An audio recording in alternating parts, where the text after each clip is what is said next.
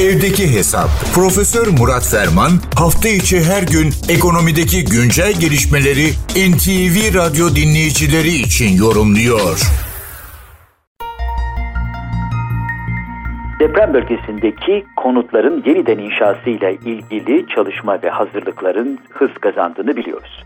Tabii depremde yuvasını, yaşadığı evini, konutunu kaybeden hane halkı için yeniden konut inşası bir kulvarda ilerlerken o bölgedeki üretim altyapısının ve üretim tesislerinin de gerekli şekilde yeniden gözden geçirilmesi, inşa, imar ve ihya faaliyetlerine konu edilmesi gerekiyor. Çünkü unutmayalım bu bölge hakikaten Türkiye ekonomisi bakımından, sanayi üretimi bakımından önemli bir değeri temsil ediyor. Rakamları tekrar hatırlamakta, tekrar paylaşmakta fayda var. Ülke ihracatının %11'ini gerçekleştiren 10 ilden bahsediyoruz. Toplam verginin %7,5'unu bu bölge ödemiş bugüne kadar. Mevduatın, Türkiye'deki mevduatın %7'si bu bölge insanlarımıza ait. Kredilerin %10'u kullanılmış durumda. Bankalardaki takip alacaklarının %12'si de bu illerden. Yani tüm kredi havuzunun %10'unu burada kullanılmış. Eğer rakamlara bakacak olursak 151 büyük sanayi kuruluşu Türkiye'de bu bölgede muhkim ISO İstanbul Sanayi Odası ilk 500 büyük sanayi kuruluşu listesine girmeyi başaran 29 ve ikinci 500'de 38 olmak üzere bunların 71 firması sadece Gaziantep'te. Demek ki Türkiye'nin en büyük bin sanayi kuruluşu arasında 151 adedi bu bölgeden kaynaklanıyor.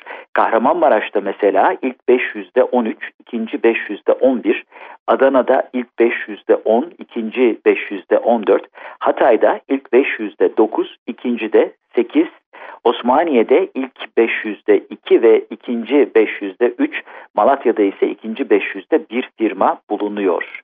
Toplam olarak ilk bu 10 ilde ilk 500'de 69, ikinci de 82 olmak üzere toplam 151 firma Türkiye'nin en büyük ilk bin sanayi kuruluşu arasında yer alıyor. Deprem bölgesindeki aktif sigortalı çalışanların oranı Türkiye oranının yüzde 12'si. Yani Türkiye'de sigortalı çalışanların yüzde 12'si bu bölgede. Bölgenin tekstil ve tekstil ürünleri sektörü kredilerinin örneğin bir seçme sektör olarak örnek verelim. Yüzde 40'ını aşkın bir bölümü de bu bölgede kullanılıyor sanayinin %30'luk pay aldığı bu 10 ilin toplam ihracatı da Türkiye ihracatının %11'ini oluşturuyor. 20 milyar doları biraz aşıyor. Şimdi tabii en büyük sıkıntılardan bir tanesi burada kalıcı bir nüfus kayması tabir edilen sendromla karşı karşıya olmamız. Daha evvelki benzer felaketlerde bölge nüfusunun üçte birinin neredeyse geri dönmemek üzere geçici nüfus kaymasının ötesinde kalıcı bir nüfus kaymasına konu olduğunu görüyoruz. Dolayısıyla burada insan gücü, kalifiye insan gücü, yarı kalifiye insan gücü, onların orada tutulması çok önem arz ediyor. Nitekim organize sanayi bölgeleri söz konusu olduğunda Türkiye'de yaklaşık 36 organize sanayi bölgesinin bulunduğu bir bölgeden bahsediyoruz. Toplam sanayi, organize sanayi bölge sayısı ise 386. Yani neredeyse yüzde onu bu bölgede ve bu çerçeve içerisinde Türkiye'de işletmeye alınmış 272 aktif 272 organize sanayi bölgesi içindeki payları da %14'e ulaşıyor. Dolayısıyla bir taraftan hane halkını tekrar imar ve ihya etmeye çalışırken e, elbette üretim altyapısını da yeniden gözden geçirmek gerekecek. Buradaki zarar tespit çalışmaları da henüz devam ediyor. Ama uzmanlar deprem bölgesinde sanayinin toparlanma süresinin yani eski kapasiteye dönüş süresinin 3 ila 6 ay sürebileceğine işaret ediyorlar.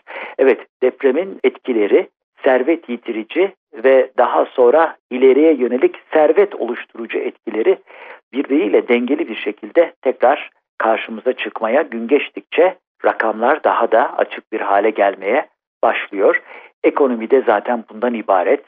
Karı zarar, kayıp ve kazanç, kısa ve orta vade kaynakların en iyi şekilde kullanımı daima tercihler çerçevesinde karşımıza çıkan bir dizi karar ve gelişme.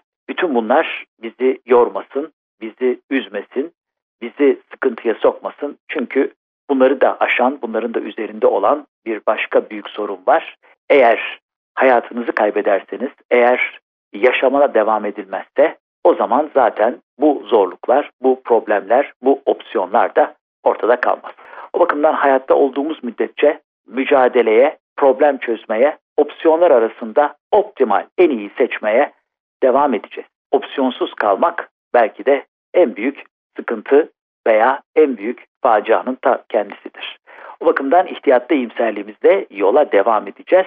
Ama ilk önce gerçekçi olup zarar ve ziyanın kapsam ve nitelik ve nicelik bakımından analizini tamamlamamız gerekiyor. Bu genel değerlendirme ve bilgi paylaşımı çerçevesinde değerli dinleyenlerimize katma değeri yüksek ve yüksek katma değerli bir gün diliyor. Huzurlarınızdan hürmetlerle ayrılıyorum. Profesör Murat Ferman'la evdeki hesap sona erdi. Kaçırdığınız bölümleri www.ntvradio.com.tr adresinden dinleyebilirsiniz.